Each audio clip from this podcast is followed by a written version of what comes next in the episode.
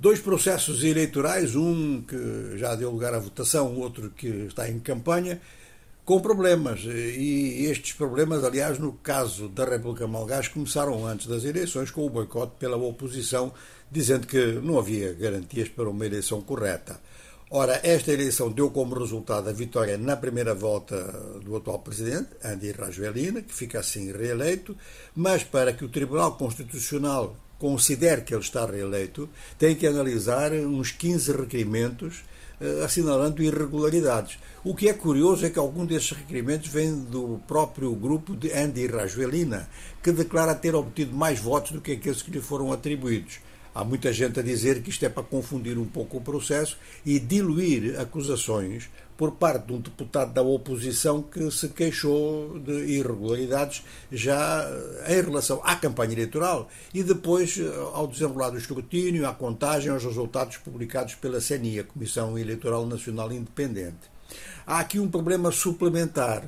Uh, fontes de mídia francesa tentaram entrar em contacto, e entraram em contacto mesmo, com um grupo da sociedade civil, o grupo Safidi, que tem observadores, tem geralmente colocado observadores em todas as eleições malgaches e esteve muito presente nestas eleições. Ora, muito simplesmente, este grupo não apresentou nenhuma queixa e, com toda a franqueza, um porta-voz do grupo declarou a essa mídia francesa que não tinha apresentado com medo de represálias por parte do poder.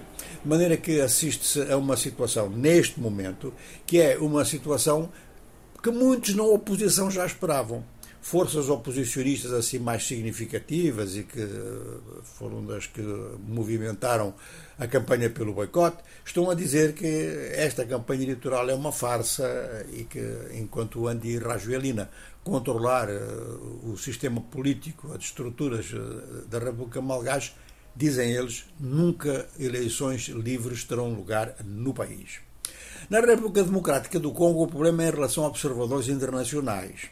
Diversas chancelarias europeias em Kinshasa estão a dizer que há problemas logísticos de tal forma, há uma falta de acordo, por exemplo, na utilização de telefones de satélite. As autoridades congolesas ainda não autorizaram a missão da, da, da União Europeia a utilizar telefones de satélite.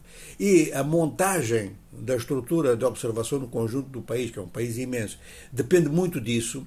Estou a acreditar que a missão da União Europeia acabará por se retirar se não houver um acordo durante o dia de hoje entre Bruxelas e Kinshasa. As autoridades eh, congolesas estão a dizer que foram avisadas muito tarde desses problemas, mas eh, a delegação da União Europeia diz que anunciou há muito tempo, antes mesmo de ter chegado ao Congo, tinha anunciado que tinha exigências a fazer do ponto de vista tecnológico. Ora, se a missão das nações, perdão, da União Europeia se retira, é realmente um problema de credibilidade muito sério nestas eleições, que obviamente basta serem eleições no Congo para serem cruciais, mas elas são mais ainda na medida em que há um grande equilíbrio de forças entre diversos candidatos.